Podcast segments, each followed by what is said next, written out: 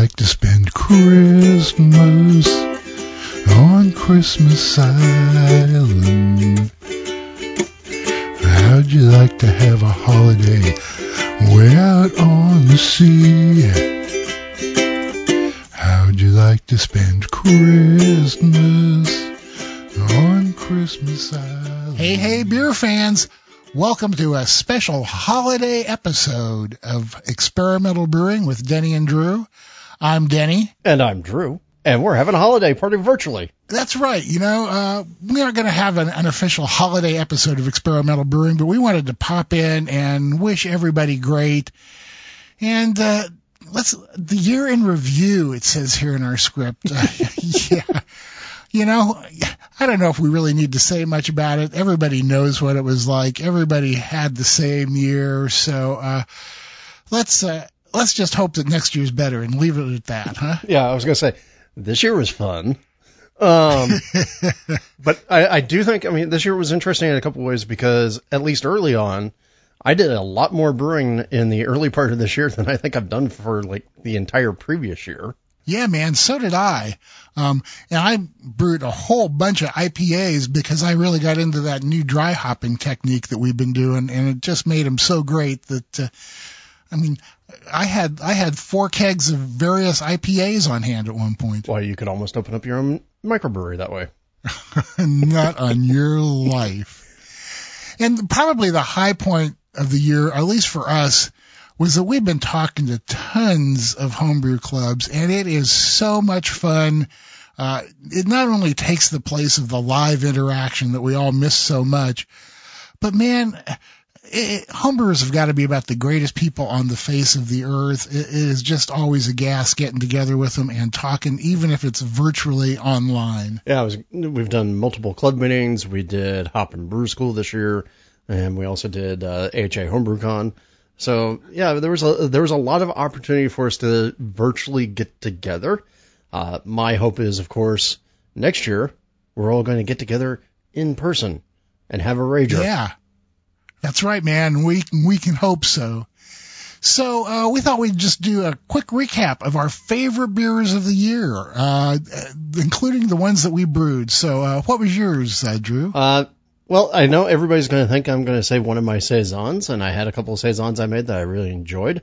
But no, I think the favorite thing I made this year was my quarantine Genny Cream Ale, where I substituted in 30% of RO water, or actually, sorry, 30% of distilled water into the mix with my regular tap water.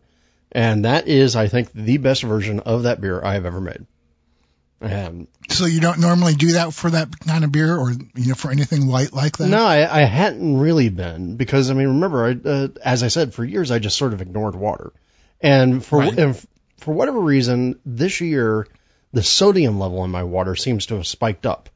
So n- normally it's already high in, in the report that I have from past years where it was already at like 50 ppm, and that was sort of pushing it, but I could get away with it.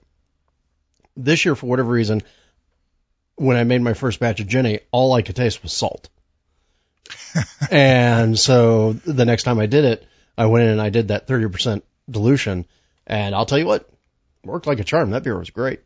Yeah, I think I think my favorite one was the one that I just kegged, an alt beer that I call Milo's Alt. It's kind of an Americanized version of alt. I used uh, Mecca Grade Metolius, their Munich version, uh, about oh probably about eighty percent of that, and then the other twenty percent was the uh, Mecca Grade Pelton Pils. Um, good old Wyeast 1007 fermented at 55 degrees, and I managed to get a hold of some Spalt Select hops, which are perfect for it. That beer turned out crystal clear, malty, bitter, and delicious, and uh, it's going to be a real chore to keep from draining that keg before I go through all the other ones I've got on hand. It, it, yeah, isn't that funny how that works? You're like, la la la la la. I like this beer. I'm going to have this beer. I, I, I've got all this other beer. No, I want to have another one of those. Yeah, exactly. Well, that's what led to the dumping of the Vienna lager. So, uh, commercially, what did you have this year that you really liked? Well, okay, so uh, first things first, uh, I've obviously had a lot more commercial beer this year than I think I've had in uh, quite a while. Uh, my waistline also shows that. And next year is going to be dedicated going back on the weight loss plan. Uh, but this year I've had a ton of different things from a ton of different breweries, and I think the ones that I've really, really enjoyed the most have been the Russian Rivers uh, Pliny for President, which you and I are going to taste before too long, and that was their their double dry hopped version of Pliny, and it's just it's a really super over the top version of Pliny the Elder, which I adore anyway as a beer, and so that was just like the extra little gilding. Uh, but also I would toss into the mix uh, Project Barley's uh, Belgian Blonde.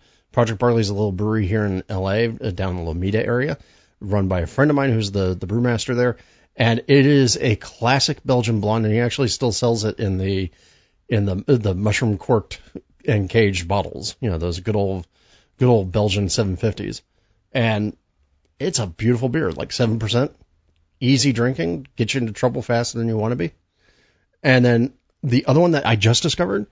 uh, So everybody knows Duchesse, right? Uh, everybody's favorite Flanders red. And they apparently have a cherry version and a chocolate cherry version. And I just had the chocolate cherry version for the first time last week. And wow, that is like a sour cherry pie with chocolate shavings on top of it. Fantastic beer. Cool, cool. And I would have to say that I have two favorites, uh, pretty much equally favorite.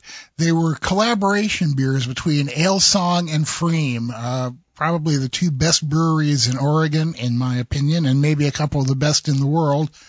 One was a beer based on an old fashioned cocktail, and the other one was a beer based on a Manhattan cocktail. And these beers are fantastic. They evoke what they're supposed to evoke, but they still taste like beers. Re- Really, really stunning. And uh, once we get through all this holiday shipping stuff, I'll uh, get some down to you so you can try them too. Woohoo! Yeah, really. So, I think it's time for a little holiday toast, huh? Absolutely. So what are you toasting with, sir?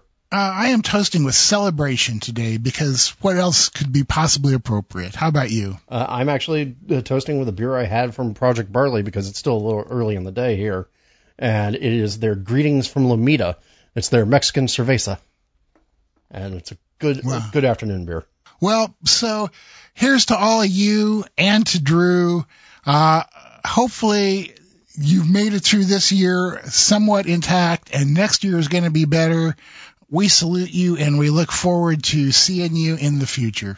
Uh, and again, I mean, we joke around a lot, but please stay safe. We're almost through this nonsense, I think. Yay.